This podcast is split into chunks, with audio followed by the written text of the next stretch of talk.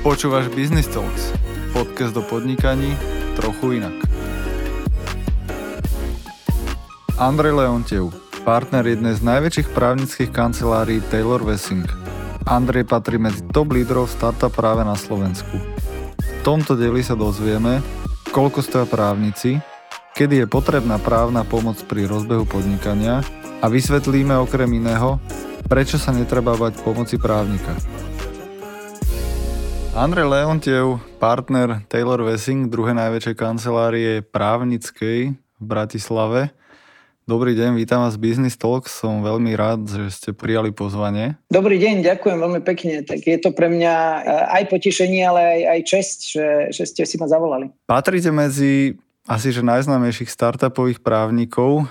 Ako ste si túto pozíciu vybudovali, alebo prečo, prečo ste sa začali úvodzovkách motať okolo startupov, mladého podnikania? Tak ja si myslím, že každý, každý podnikateľ, a to aj advokáti vlastne sme podnikatelia, každý podnikateľ musí mať nejakú víziu a naša vízia v tej advokácii bola vždy tá, že robiť pre um, priemyselné odvetvia budúcnosti, čiže robiť pre tých, ktorí si myslíme, že budú nejakou hybnou silou alebo budú niečím vynimočný uh, nie zajtra, ale možno opäť o 10 rokov. A videli sme jednoducho obrovský talent uh, vlastne v tej komunite tých mladých podnikateľov. Na začiatku tá startup industry bola veľmi silno spojená vlastne s eh, IT technológiami.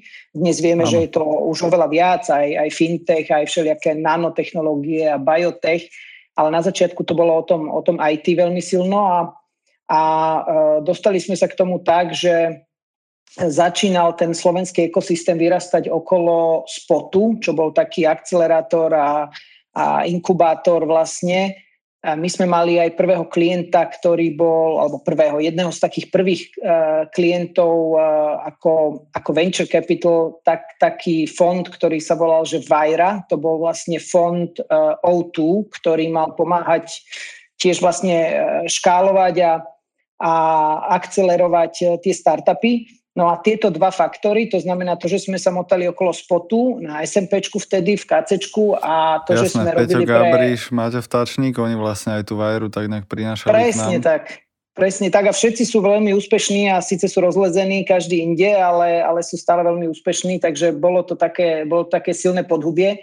Aj vlastne Ken Ryan v tom čase uh, sa tam pohyboval, ktorému podľa mňa veľmi uh, za veľa vďačí slovenský startupový systém Ivan Štefunko sa tam okolo nich pohyboval, takže, takže toto bol ten začiatok. A tá Vajra, tá bola zase zaujímavá, pretože Vajra už pred nejakými možno 8 až 10 rokmi mala takú prvú veľkú súťaž, ktorá, ktorá bola pre stredoeurópske startupy. A viem, že ten prvý rok, čo to robili, tak možno, že z desiatich finalistov bolo 8 slovenských a tam boli vtedy také tie firmy ako Datamolino a neviem, či už aj Stafino tam bolo vtedy a, a také tie staršie startupy a, a to nás vlastne voviedlo do tej, do tej komunity.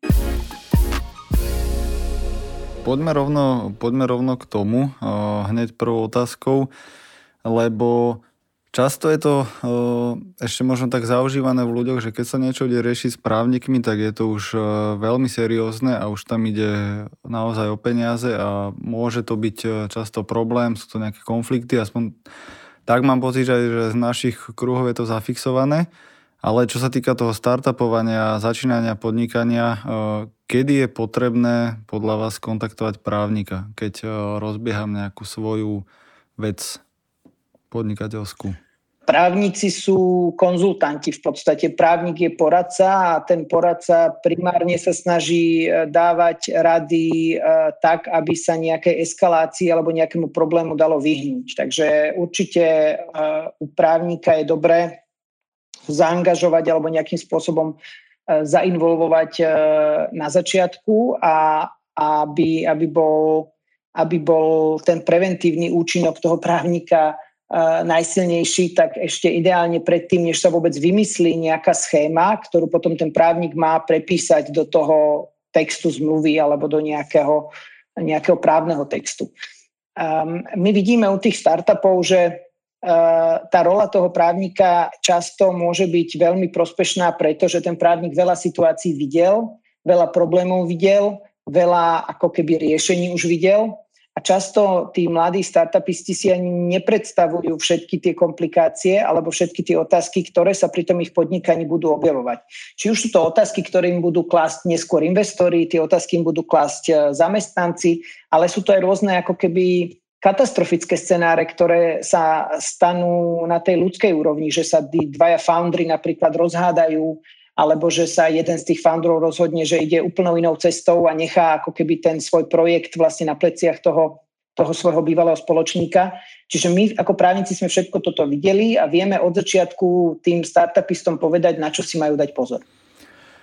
Presne tak, ja osobne som tiež prešiel dvoma vlastnými projektami, ktoré skončili až uh, skoro na, v úvodzovkách na súdoch a boli do toho zatiahnutí právnici a to už vtedy som mal pocit, že není sranda. Ja som mal vtedy asi 26-7 a bolo to pre mňa úplne nová skúsenosť. A skôr taký, taký som bol z toho vyplašený a je pravda, že keby som to mal na začiatku podchytené poriadne, tak určite sa tým problémom dá vyhnúť. Čiže napadá ma z toho hneď akoby taký, taký, taká podotázka, že je rozdiel, keď idem robiť software, ktorý má potenciálny globálny potenciál, alebo otváram e, kvetinárstvo na rohu s kaviarňou a vydajnou croissantov, že ten, e, ten prístup e, a kontakt s právnikom mal by byť v inej fáze, alebo v podstate to nehrá rolu, ten čas. A, a typ, hlavne typ biznisu. Um, určite obidva tieto podnikateľské koncepty toho právnika znesú, ale ako ste vypovedali, možno v inom rozsahu, uh, nazvem to aj tak, že iného právnika z inej ligy a možno, že aj uh, iné veci by tam ten právnik riešil. Čo si treba povedať, keď si zoberieme, neexistuje definícia startupu, ale ja stále hovorím, že, že rozdiel medzi uh, kvetinárstvom, ktoré je super úspešné a je to krásny projekt a dá sa z toho pekne žiť, a, a nejakým, nejakou aplikáciou je ten, že čo viete nejako bezproblémovo škálovať. Na konci dňa aj to kvetinárstvo viete cez nejaký franchising asi škálovať, ale podstatne komplikovanejšie, ako viete nejakú aplikáciu, ktorú raz vymyslíte, distribuovať vlastne globálne. A toto prináša vlastne tie iné otázky pre toho právnika, lebo ak máte niečo, čo budete potrebovať škálovať, tak musíte počítať s tým, že v nejakom momente sa tam musí naliať veľa, veľa peňazí, v nejakom momente musíte ísť na trhy, ktoré sú vám neznáme, v nejakom momente na to, aby ste škálovali, často potrebujete veľa ľudí, čiže musíte mať nejakú silnú a robustnú organizačnú štruktúru, musíte mať nejakým spôsobom nastavené vzťahy s tými vašimi spoločníkmi tak, aby, aby obstáli aj e, v situáciách, keď pristúpi nejaký finančný investor, to znamená niekto, kto nebude s vami fungovať na tej kamarádskej úrovni.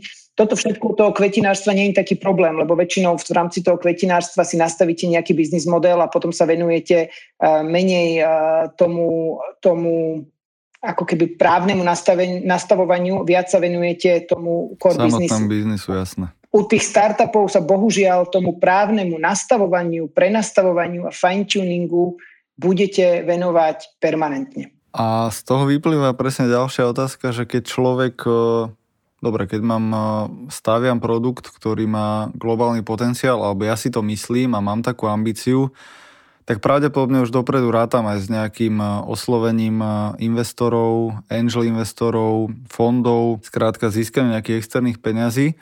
Lenže na začiatku treba vybudovať nejaký, nejaký prototyp, nejakú minimálnu hodnotu, na ktorej to viem testovať, e, mám spätnú väzbu od zákazníkov a na základe toho upravujem produkt alebo vylepšujem a snažím sa to robiť veľmi nákladovo efektívne a Povedali ste, že záleží, ak idem robiť produkt, tak o toho oslovím e, takú lígu právnikov. Vy ste druhá najväčšia kancelária na Slovensku a určite máte ceník postavený inde. Na druhej strane človek, keď si zaplatí vaše služby, tak dostane top notch robotu a vie, že za 5 rokov sa môže o tie papiere v úvodzovkách oprieť. Ale že ako poznať, e, kto je dobrý právnik a čo je dobrá cena, čo nie je už uh, po cenu, čo už nie zase, že príliš veľa a jak to vlastne zistiť, keď som stále na začiatku a nejak sa v tom len začínam hýbať, motať alebo mám druhý projekt. Sú tam nejaké také zásad, zásady alebo také základné pravidlá, ktoré, ktoré sa dajú zovšeobecniť. Asi prvé pravidlo by malo byť to, že my v kancelárii presadzujeme filozofiu, že právne služby nemajú byť zadarmo.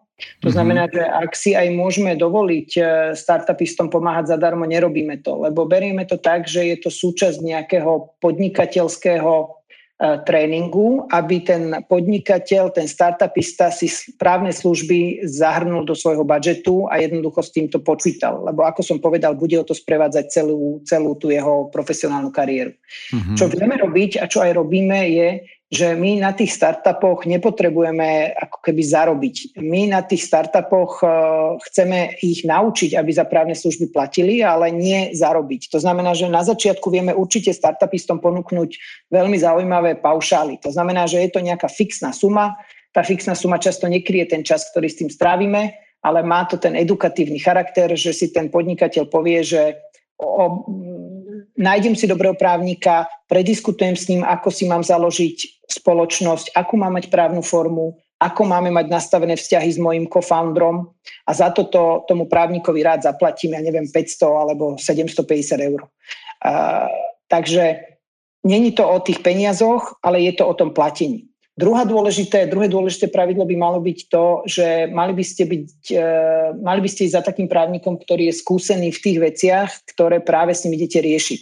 Čiže je veľa skutočne skvelých právnikov a advokátov, ktorí sa ale nevenujú startupom a nevenujú sa takejto tejto early stage uh, nazvem to inovatívnej komunite uh, ľudí a podnikateľov a, a oni vám vedia dať relatívne malú pridanú hodnotu, aj keď sú skutočne skvelí advokáti. Čiže druhé pravidlo by malo byť, že ísť za niekým, kto má referencie a, a, a pozná ten trh a vie ako keby um, vie, čo má robiť. Není to vôbec dôležité, aby to bola najväčšia kancelária, najdrahšia ani, ani zahraničná.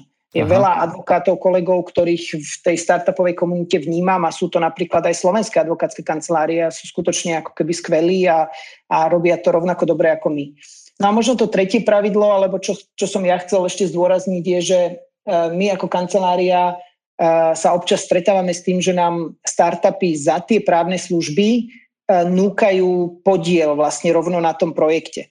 A to takto verejne môžem povedať, že odmietame a myslíme si, že, že by sa to aj odmietať malo, aj od iných konzultantov, lebo problém akéhokoľvek poradenstva je, že vy nesmiete byť v konflikte záujmov. V momente, keby vy ste boli ako keby spoločník v tom startupe, tak vám hrozí to, že to poradenstvo, ktoré budete tomu startupu poskytovať, bude ovplyvnené tým, že ste tam finančne zainteresovaní.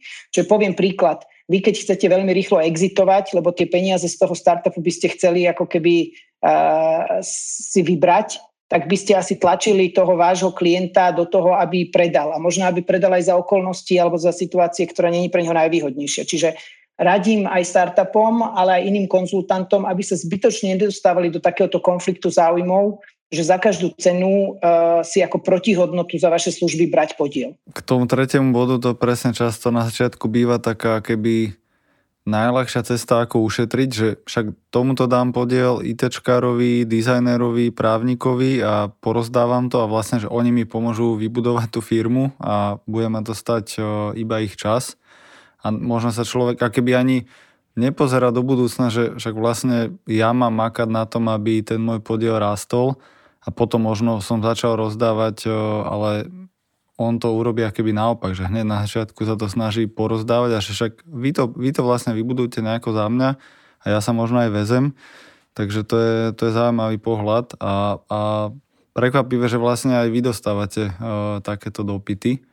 Na... Ale tam je zaujímavé, zaujímavé pravidlo. Ja si myslím, že my sme skutočne veľa tých startupov videli a a keď, e, keď sú nejaké veci, ktoré u mňa e, spôsobia to, že zasvieti taká tá pomyselná červená kontrolka, tak e, napríklad často sa stáva, že ten startup potrebuje relatívne skoro finančné prostriedky a na tom trhu sa pohybuje dosť veľa nazveme to, že angelov, ale oni to v skutočnosti asi ani často takí tí správni angeli nie sú, Aha. ktorí okamžite ako keby ponúknú peniaze, ale chcú za to strašne veľký podiel na tom projekte. A toto si tí startupisti vlastne neuvedomujú, že vy v tom prvom kole, alebo v tom nejakom pre-seed, alebo v tom, v tom vlastne ako keby nultom kole, kole financovania, kde máte tých angelov hlavne, vy nemôžete dať z vašej firmy jednej osobe ja neviem, 50 alebo 40% lebo vlastne ten projekt, ktorý idete budovať a zhodnocovať, tak on bude aj v neskorších fázach potrebovať to, aby sa nejaký equity podiel ponúkol investorom. Čiže ak máte niekoho na trhu, kto vám povie, že za, za polku firmy vám dá či za 50-percentný podiel vám dá, ja neviem, 100 tisíc eur, tak treba byť opatrný, že či skutočne vám to za tých 100 tisíc eur stojí. Lebo to je často cesta do pekla, že vy sa veľmi skoro zbavíte potom takého veľkého podielu a vám vlastne už potom neostane, z čoho by ste dávali ďalším investorom. Tak, tak to len na margo toho, čo ste vy hovorili, že, že na začiatku e, každému dať podiel sa zdá byť akože lacné riešenie, ale vy, si vlastne, e, vy sa vlastne pripravujete e, aj o vašu budúcnosť, aj o váš budúci výnos. Uh-huh, uh-huh. Toto je dobré uvedomenie si a nedávno nám to aj Dušan Dufek v rámci campusu a Zero Gravity fondu vysvetloval v prednáške, že toto je častá chyba, ktorá sa stáva, že veľký podiel sa rozdá na začiatku a potom už ak je tam potenciál škálovania, budovania firmy do zahraničia, tak akoby není z čoho. A, mm. a ten early stage uh, investor v príside alebo angel, tak uh, zrazu má veľkú ekvitu a, a je tam akoby taký bloker. Tam je, tam je ešte aj iný veľmi praktický problém, ktorý vidíme a to je, že dať veľký podiel investorovi, viesť nefunkčniť vlastne ten rozvoj tej firmy, ale aj eh, keď si dvaja foundry napríklad dohodnú zlé ako keby podiely medzi sebou na začiatku. Najčastejšia chyba, keby ste sa ma spýtali, že čo je najčastejšia chyba, ktorú vidíme, je, že si dvaja foundry rozdelia podiel 50 na 50 každý právnik vám povie, že není horší scenár pre podnikanie ako pol na pol, lebo to je vlastne od začiatku deadlock. Vy sa vlastne neviete fakticky pos- bez toho druhého nikam posunúť a vy tú firmu vlastne viete veľmi ľahko paralizovať tým, že sa vy dvaja neviete dohodnúť. Čiže my veľmi, veľmi neodporúčame, aj keď prídu za nami dvaja najlepší kamaráti alebo alebo ja neviem, priateľ, priateľka, alebo súrodenci a povedia, že my sme dvaja, ideme do toho spolu 50 na 50, tak to je niečo, čo sa ich snažíme od toho, od toho odhovoriť. Samozrejme, že aj toto sa dá vyriešiť právne, ale je to drahé a komplikované, aby ste vymýšľali nejaké scenáre, ako budú spoločníci 50 na 50 e, sa vysporiadavať, keď sa raz nebudú vedieť do, dohodnúť. Riešenie je 50 na 49 alebo ešte ísť viac do detajlov a rozobrať si ich pozície na projekte? No minimálne 51 na 49 a k tomu potom prispôsobiť e, tie opravnenia, ktoré ako spoločníci v rámci tej firmy máte. A to by mohlo byť aj to, čo hovoríte, že sa tam rozdelia nejakým spôsobom kompetencie. Ono často býva aj veľmi neférové to rozdelenie tých kompetencií uh, tak, že nie každý do toho projektu vie dať ako keby porovnateľný vklad. Poviem vám príklad, že ak máte jedného človeka, čo je marketér a jedného človeka, čo je programátor, tak veľmi dlho ten programátor bude do toho vkladať väčší podiel ako keby toho vkladu ako ten marketer. A teraz, ak sa tam v nejakom momente posekajú tí dvaja, tak to vôbec nebude spravodlivé, že majú 51 ku 49, lebo ten programátor do toho vložil oveľa viac. Čiže aj tie partnerstvá by nemali byť len o tom, že ako sa cítime, ale aj čo do toho, v akej fáze kto z nás vie vložiť.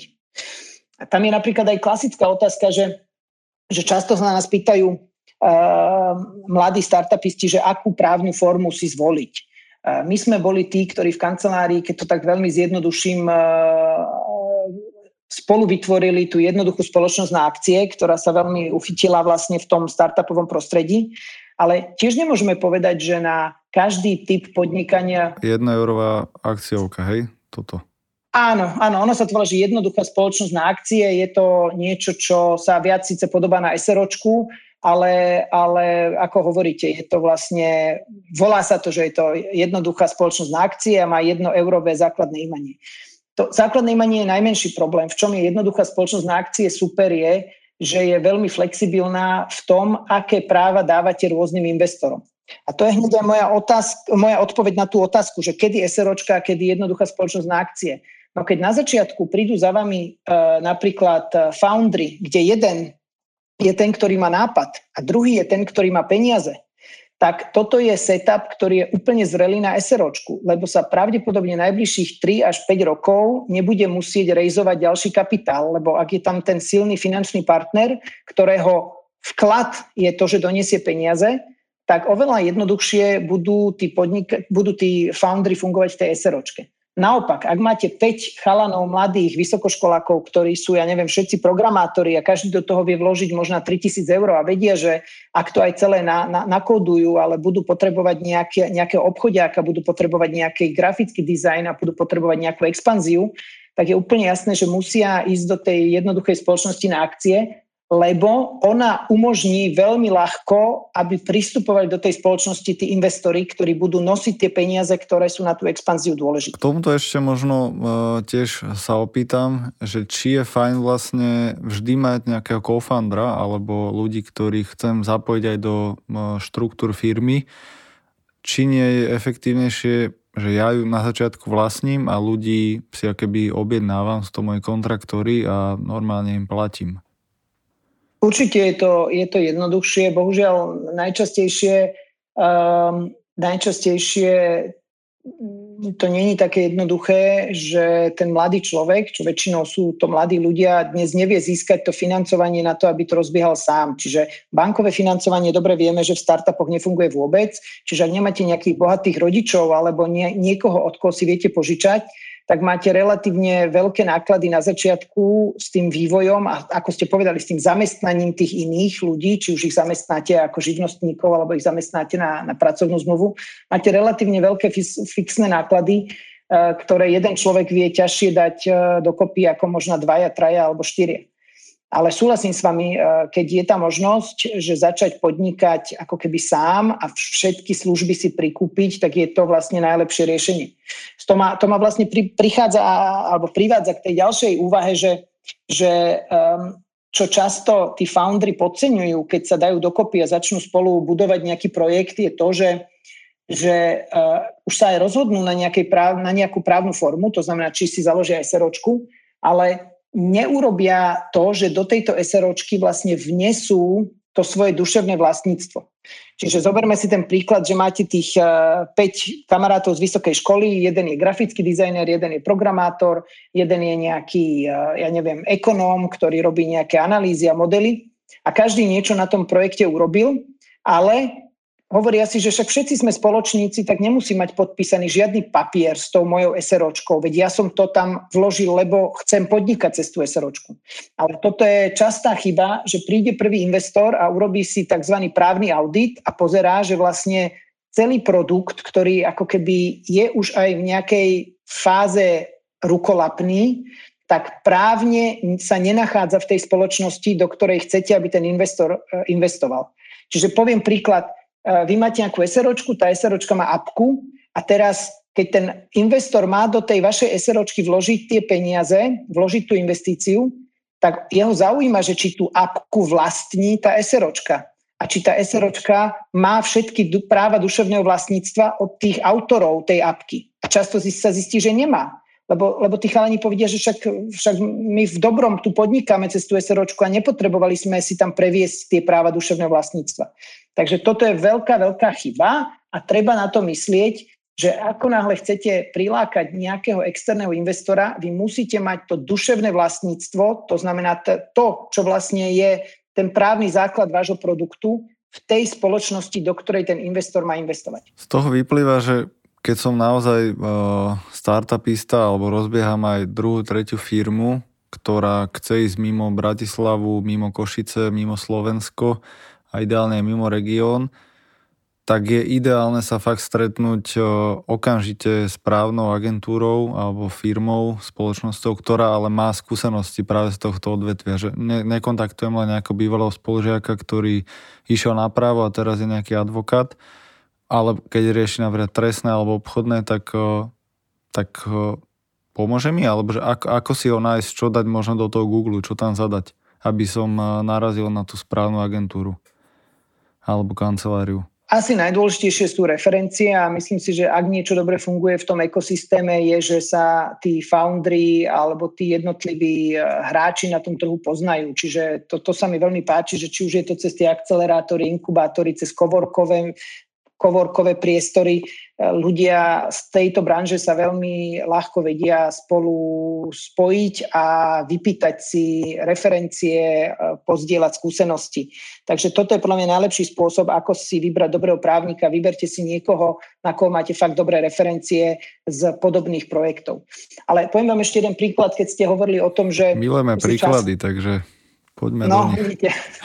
Pre mňa je to jednoduché, lebo na tých príkladoch uh, videli sme to už skutočne veľa a oveľa ťažšie sa mi to pamätá takto štrukturovanie, ako sa mi to pamätá na nejakých príkladoch. No mali sme napríklad uh, takú situáciu, že prišli za nami uh, chalani, dvaja vlastne foundry, mali celkom zaujímavý projekt a prišli s tým, že keď prišli za právnikom, mali už vlastne vymyslenú vymyslený celý branding, hej, mali vymyslený názov pre ten produkt, mali vymyslenú webku, ktorú budú používať, mali vymyslené logo, mali vymyslené grafický dizajn, všetko.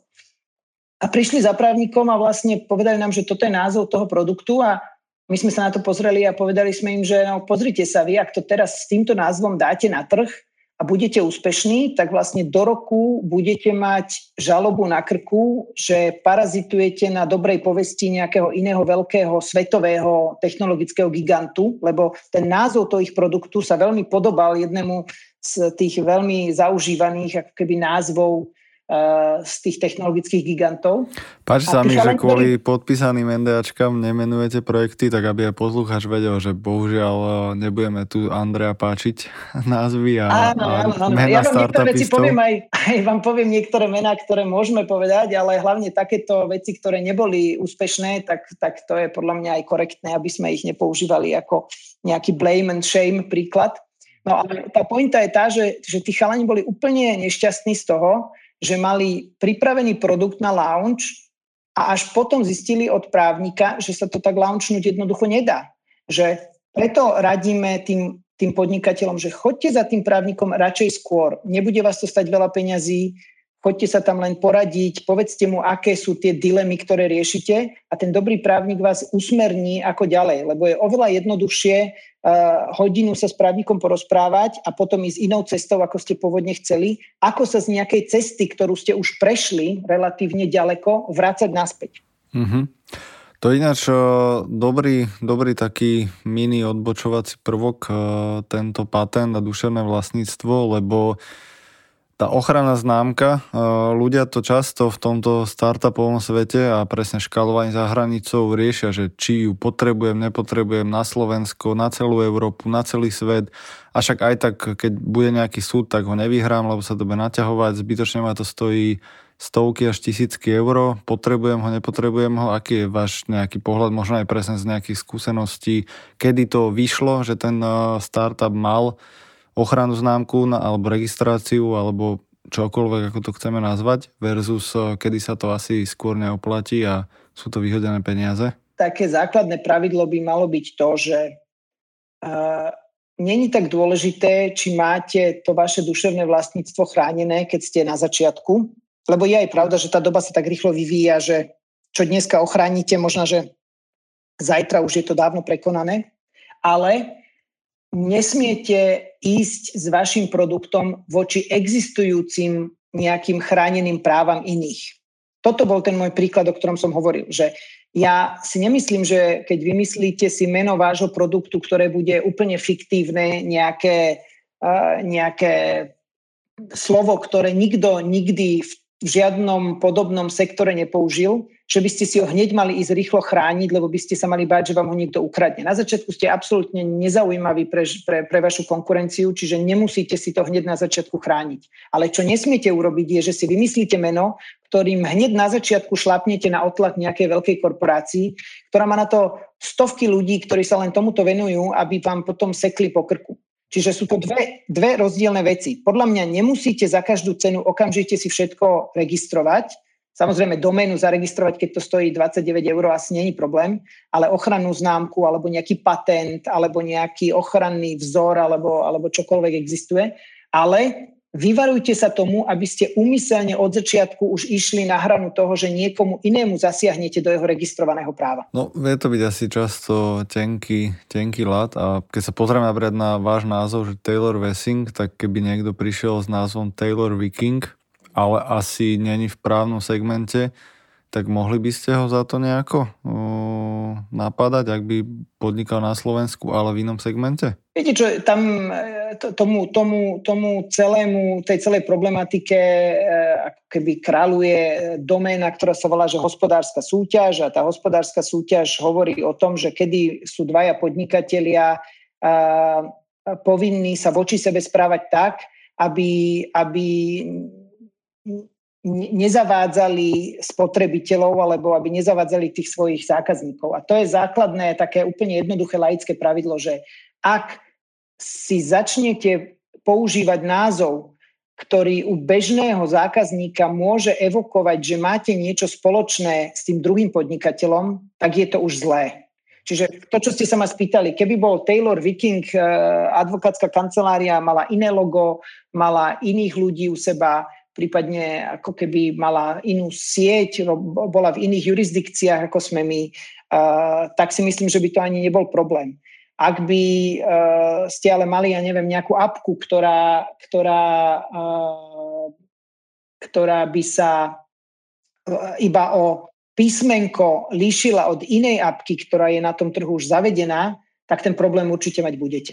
Ja mám taký príjemný príklad z môjho okolia. Kamarát mal príklad, teda mal e, SROčku a mal e, doménu a bola iná existujúca SROčka a doména, ktorá on v podstate získ, chcel získať tú, tú URL adresu, tú doménu, lenže mm-hmm. SROčka sa volala inač a práve táto druhá firma mala zase naopak e, tú doménu, ale ich SROčka sa volala inač a on teda si patentoval svoj názov SROčky a tým pádom e, prišiel za tými majiteľmi, že pozrite sa, mám to, mám to patentované, lebo oni mu tú doménu chceli predať za šialené peniaze, neviem, či 5 mm. alebo 10 tisíc eur, v podstate akože kvázi no-name doména, nebol to žiadny Facebook alebo fakt niečo svetové, proste tiež nejakí konzultanti v rámci daňového poradenstva, ktorí ako keby bolo jedno, že ich SROčka v úvodzovkách, jak sa bude volať, a, a v podstate takto to musel až vyriešiť, že si to musel patentovať a potom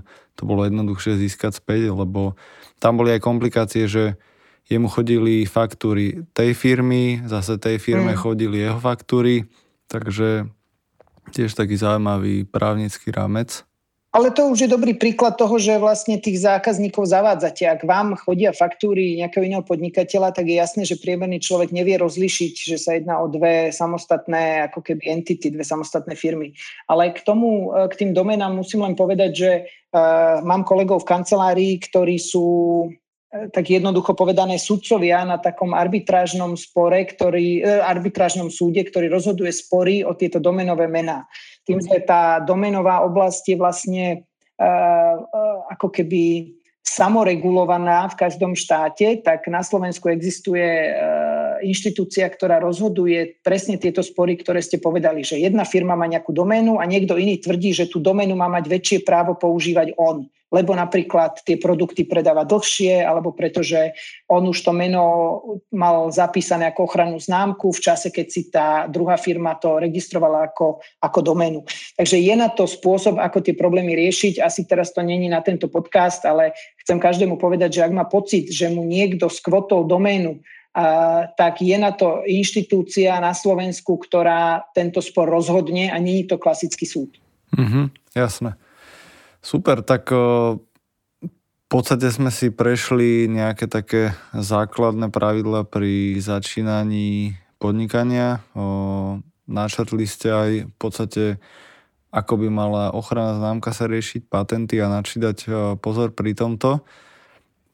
Keď sa posunieme jedne ďalej, že človek už teda rozbehol podnikanie a zistil, že potrebuje pre-seed alebo seed investíciu, to je jedno, či 50, 100, 200, 500 tisíc eur, tak tam už samozrejme keď už ide sa baviť s profesionálmi, tak oni majú svoje právne oddelenie, on už pravdepodobne rieši s nejakými svojimi právnikmi, takže je to profesionálnejšia úroveň. Tam už človek asi nejde s tým, že chce ušetriť každý cent a radšej si zaplatí toho právnika, ale napríklad pri tom vyjednávaní s investormi tam sú aké vaše také dve, tri rady, varovné prsty, eh, čo aj vo vašich skúsenostiach prebehli a na čo by sme si mali dať pozor? Treba si asi najskôr povedať, že prečo ten investor chce do toho startupu investovať. E, najčastejšie e, sú to dva dôvody. Jeden je, že verí tomu týmu ľudí, ktorí sa v tom startupe nejakým spôsobom stretli.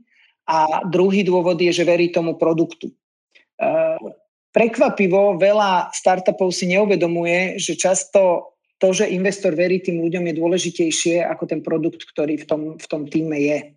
Čiže mať tam dobrých ľudí, mať ich rozumne, zmluvne zaviazaných, aby pre ten startup pokračovali aj po tom, čo ten investor príde a mať to duševné vlastníctvo, ako som povedal, hneď od začiatku rovno písané na tú firmu, do ktorej ten investor bude vstupovať. Tomu sa hovoria, že sú to často také, že licenčné zmluvy, alebo v pracovných zmluvách sú tam také ustanovenia, ktoré hovoria, že čokoľvek ten zamestnanec vytvorí, vytvorí to v prospech tej firmy, pre ktorú pracuje. Takže tieto dve veci sú pre investora kľúčové, aby tam boli dobrí ľudia a aby tam bolo to duševné vlastníctvo. No a potom samozrejme záleží od toho, že aký investor to je. E, najčastejšie vidíme, že tí investori prichádzajú vo fáze, keď e, keď sa začína len nejakým spôsobom ten produkt škálovať. Čiže buď je tam už nejaká demoverzia, alebo sú tam aj nejaké revenues z nejakého malého trhu a ten startup si musí uvedomiť, že musí povedať investorovi, na čo tie jeho peniaze potrebuje. Najčastejšie e, startupisti až potom, čo nájdu investora, začnú vymýšľať, že na čo vlastne tie peniaze, ktoré ten investor prinesie, idú použiť. To je zle investora presvedčíte tým, že máte nejakú stratégiu, nejakú development stratégiu a vy mu rovno poviete, že počúvaj, ak mi dáš 200 tisíc, tak ja tých 200 tisíc použijem takto, takto, takto. Investori neradi vidia um, niečo také, že ten founder sa z tej investície chce aj ako keby osobne finančne zahojiť.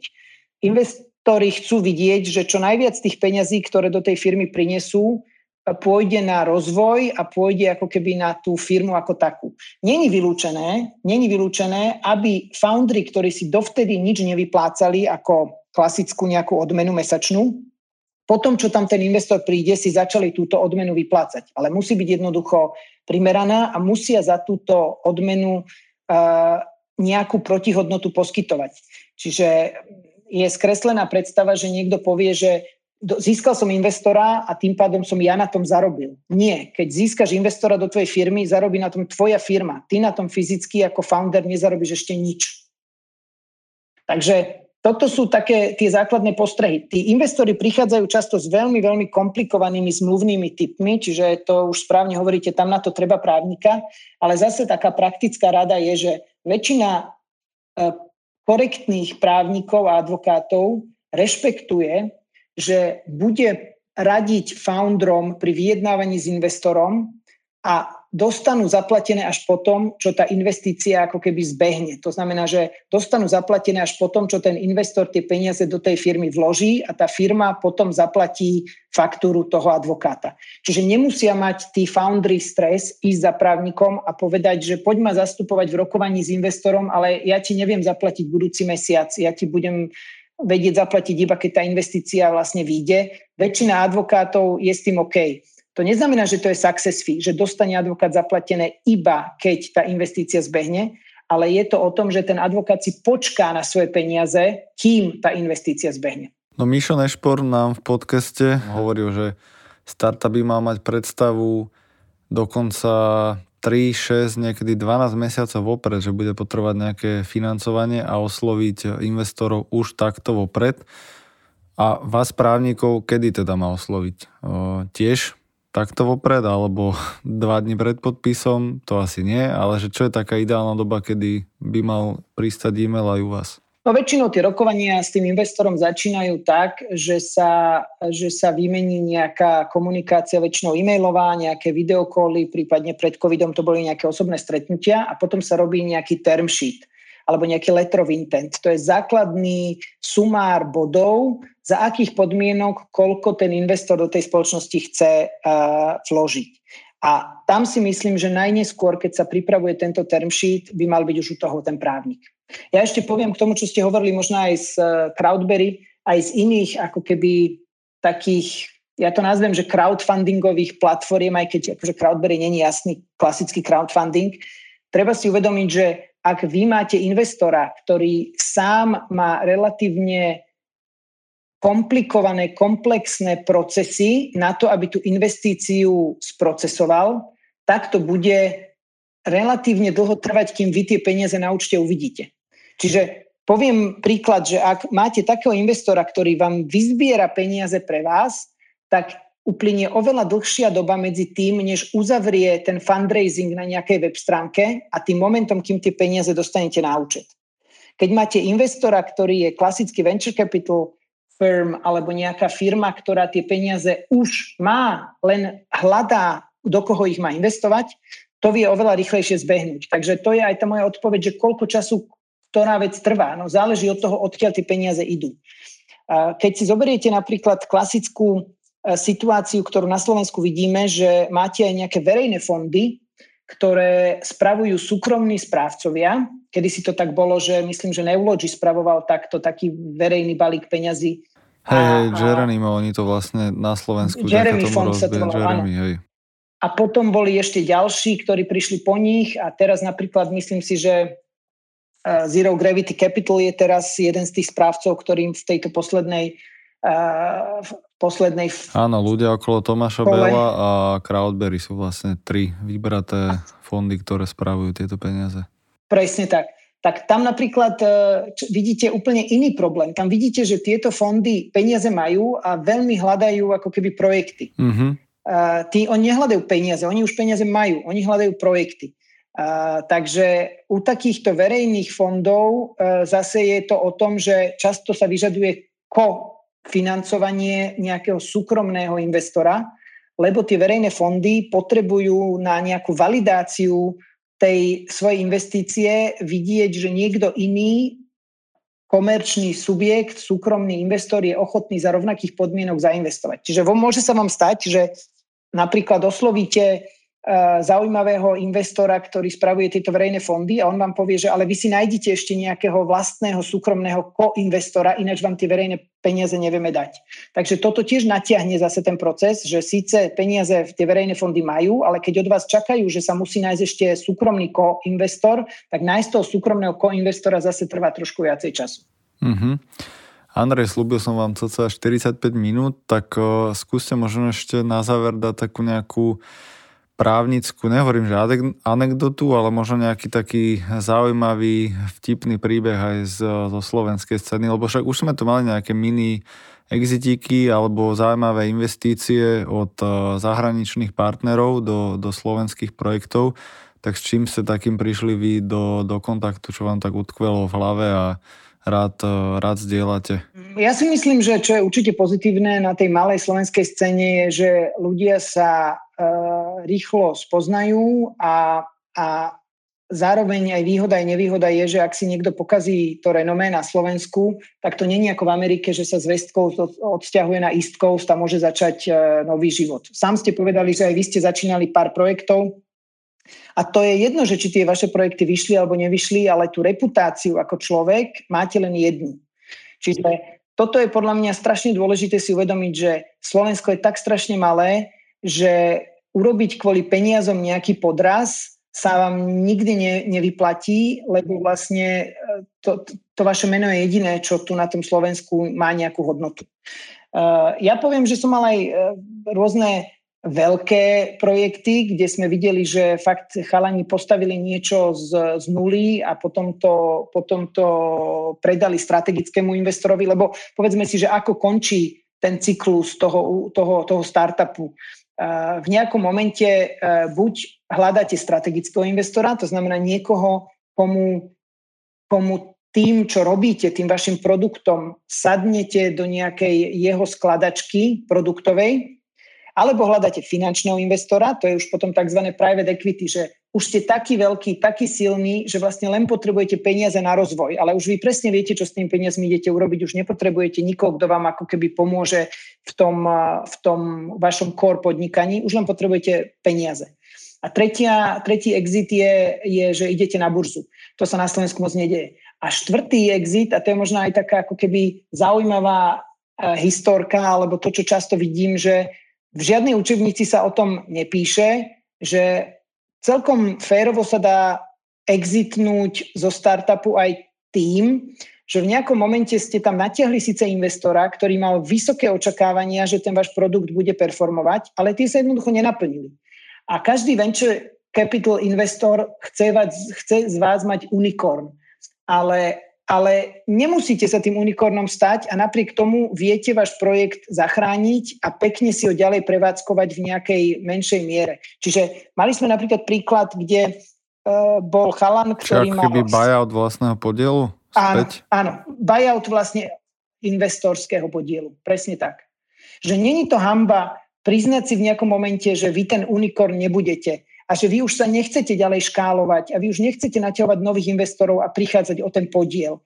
Vy chcete si ten váš produkt developovať sám, prípadne zvážite, že či viete vyplatiť tých investorov, ktorých tam máte a keď je to dobre rozbehnutý biznis, tak aj to môže byť ako keby férový exit vlastne z tohoto celého ako keby startupovského súkolia. Že sa premeníte na klasické malé stredné podnikanie, kde budete mať vašu firmu, čo bude niečo, niečo robiť. A možno ešte posledná taká myšlienka, že, že pre nás ako advokátov, prečo je to strašne zaujímavé pohybovať sa v tejto komunite, eh, že nielen tí investori pozerajú na tých ľudí, ktorí sa v tej komunite pohybujú, ale, ale sú to aj poradcovia, ako sme my. Že vlastne tí mladí startupisti, najčastejšie sú to mladí ľudia, to je vlastne generácia, ktorá pri tých startupoch začína, ale ešte vôbec neznamená, že pri tých startupoch aj skončí. Strašne veľa ľudí sme videli, ktorí mali svoj vlastný startup, či už úspešne alebo menej úspešne ho skončili a išli do veľkej korporácie. Čiže my máme veľa klientov ako advokáti, kde robím s tými istými ľuďmi, ktorí boli predtým moji klienti ako startupisti a dnes sú to ako keby veľkí uh, CIO alebo CFO alebo jednoducho veľké ako keby korporátne zvieratá a ten vzťah som si s nimi vybudoval ako s malým startupistom a on, ten človek to dosiahol ďaleko, v korporácii to dosiahol ďaleko a páči sa mu ten vzťah, ktorý má so svojím právnikom a mne to vlastne otvorilo dvere do veľkých firiem, kde by som sa tak ľahko nebol dostal, keby som nemal ten osobný kontakt. Čiže možno záverečná myšlienka, že na konci dňa aj tie startupy sú od začiatku až do konca o ľuďoch, o vzťahoch, o reputácii, o tom, ako keby byť, byť čestný a budovať si nejaké meno na tom trhu, lebo to je to, čo má na konci dňa možno ešte väčšiu hodnotu ako ten váš produkt. Ten produkt sa môže meniť, tie týmy sa môžu meniť, ale to vaše meno, eh, to máte len jedno. Tej reputácii uzavriem aj ja. Tiež zase z vlastného príkladu, ak som spomínal tie dve firmy, tak e, v jednej sme mali investora e, veľkého, veľké zviera v HR, ktorý sa potom odsťahoval mimo Slovensko e, do Ázie. A presne tam, tam už sme takmer išli až pred súd a bolo to, bolo to také zbytočné naťahovanie sa, škoda, ale, ale naša chyba mladých, mladých ľudí. A nedávno som písal na LinkedIne a on mi iba odpísal, že Viktor čas lieči. Takže som si povedal, že aj pokazaná reputácia sa dá pomaličky napravovať. Andrej Leontiev, ďakujem za ucelené myšlienky, jasne formulované názory a, a rady do života pre nás podnikateľov, začínajúcich podnikateľov, budúcich podnikateľov a ďakujem za váš čas. Ak môžem ešte poslednú, poslednú myšlienku za seba, ak vás zaujíma pohľad e, advokáta na e, startupovú alebo ako keby komunitu inovácií, tak e, robíme aj my podcasty, ktoré nájdete na Spotify a inde pod správne naladený. A ešte LinkedInový účet e, všetkých našich právnikov v kancelárii je zaujímavý, lebo vám tam prinášame najnovšie veci, s ktorými sme sa stretli práve pri tom našom každodennom poradenstve pre, pre startupy. Takže keď nás budete followovať, budete mať e, tie informácie priamo zo zdroja. Ďakujem veľmi pekne, že ste ma mali. Tak pekne, ešte majte sa. Díky, dovidenia, majte sa.